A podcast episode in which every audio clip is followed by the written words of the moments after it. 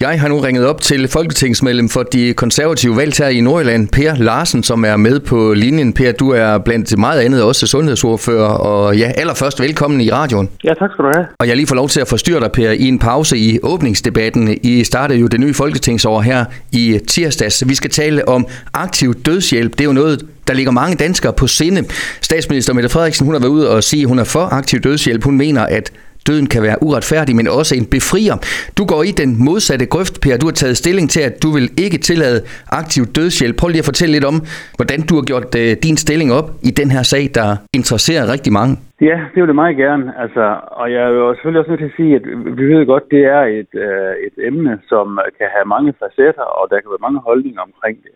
Og derfor skal man også tænke sig grundigt om, når man øh, diskuterer aktiv dødshjælp, og så for at få det hele med.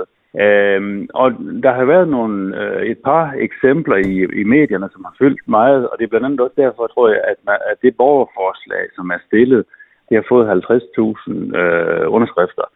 Øh, fordi at når man hiver nogle, nogle øh, mennesker frem, som har en, et handicap, eller som er øh, meget hjælpeløse, og som virkelig synes, at livet det er helt forfærdeligt, og det ikke er værd at leve, øh, så kan man jo godt øh, få medledenhed med dem og synes, at det er også helt forfærdeligt. Og sådan har jeg det også. Det er sådan en, en gruppe af de der, som hvis der er nogen, hvor at, at, at de øh, jeg næsten er overladt øh, alene jo til, til, til hjælp fra andre og ikke rigtig kan noget selv, så er det jo en gruppe, som man kun kan øh, ja, have medledenhed med og synes, at det er også rigtig slemt. Men når vi så kommer til selve spørgsmålet om, om vi så skal tillade aktiv dødshjælp i Danmark, mm. så er jeg jo glad for, at øh, også etisk råd, de kommer med så klar en anbefaling, som de gjorde i går, hvor rent faktisk 16 ud af 17 medlemmer af etisk råd, de har den holdning, at det skal vi undlade at indføre i Danmark.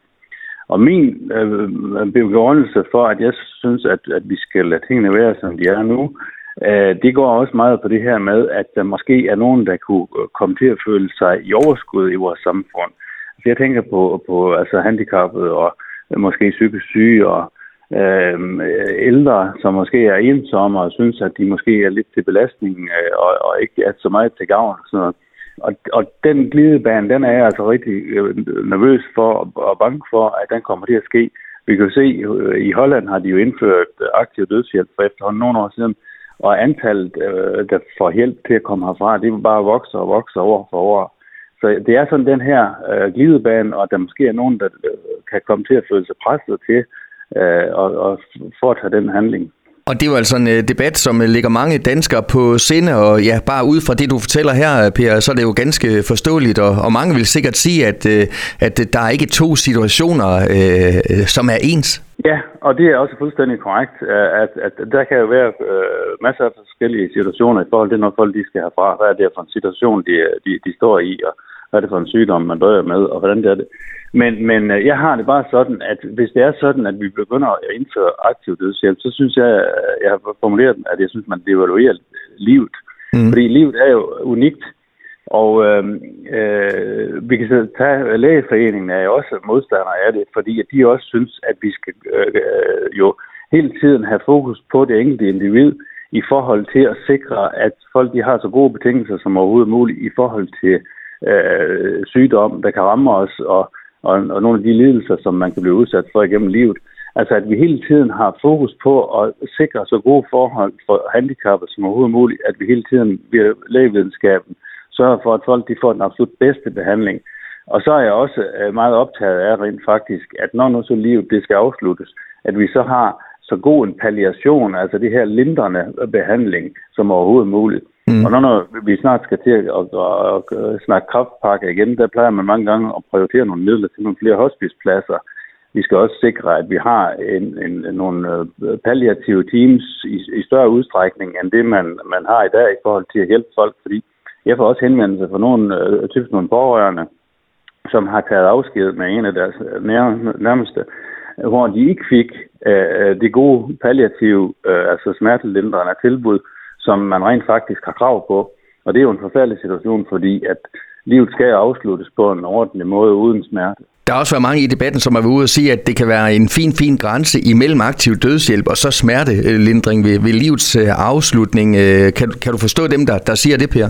Jamen, det kan jeg sagtens forstå, og det er jo rent faktisk også sådan, at, at øh, når nu at livet det afsluttes, øh, at så er der jo, kan man så sige, mulighed for, at, at man smertelindrer, sådan så at at man måske ikke kan sige sig helt fri for, at, at døden indtræffer før, end den måske ellers ville have gjort. Men det er jo, når, når folk de ligger helt på det yderste, og man ved, der ikke er nogen vej tilbage. Mm. Øh, og, og, og det er jo sådan, som det er, og det har jeg det sådan set øh, vældig fint med. Per Larsen, aller sidste spørgsmål. Du skal snart tilbage til jeres åbningsdebat. Øh, er der god stemning i, i salen på den første debat?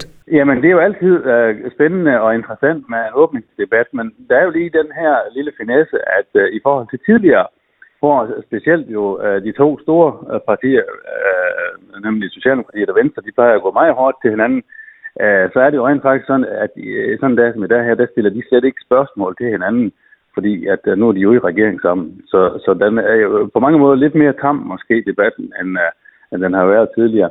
Men uh, så må vi andre jo gå til den. Det er ikke øh, i tvivl om, at øh, du nok skal gøre, Per Larsen fra De Konservative. Tusind tak, fordi du lige i din pause havde tid til at, at tale med os omkring øh, det her øh, emne aktiv dødshjælp, og ja, fortsat øh, god debat derovre. Ja, tak skal du have, og tak fordi du øh, lod mig få ordet. Har lyttet til en podcast fra Skager FM. Find flere spændende Skager podcast på skagerfm.dk eller der, hvor du henter dine podcasts.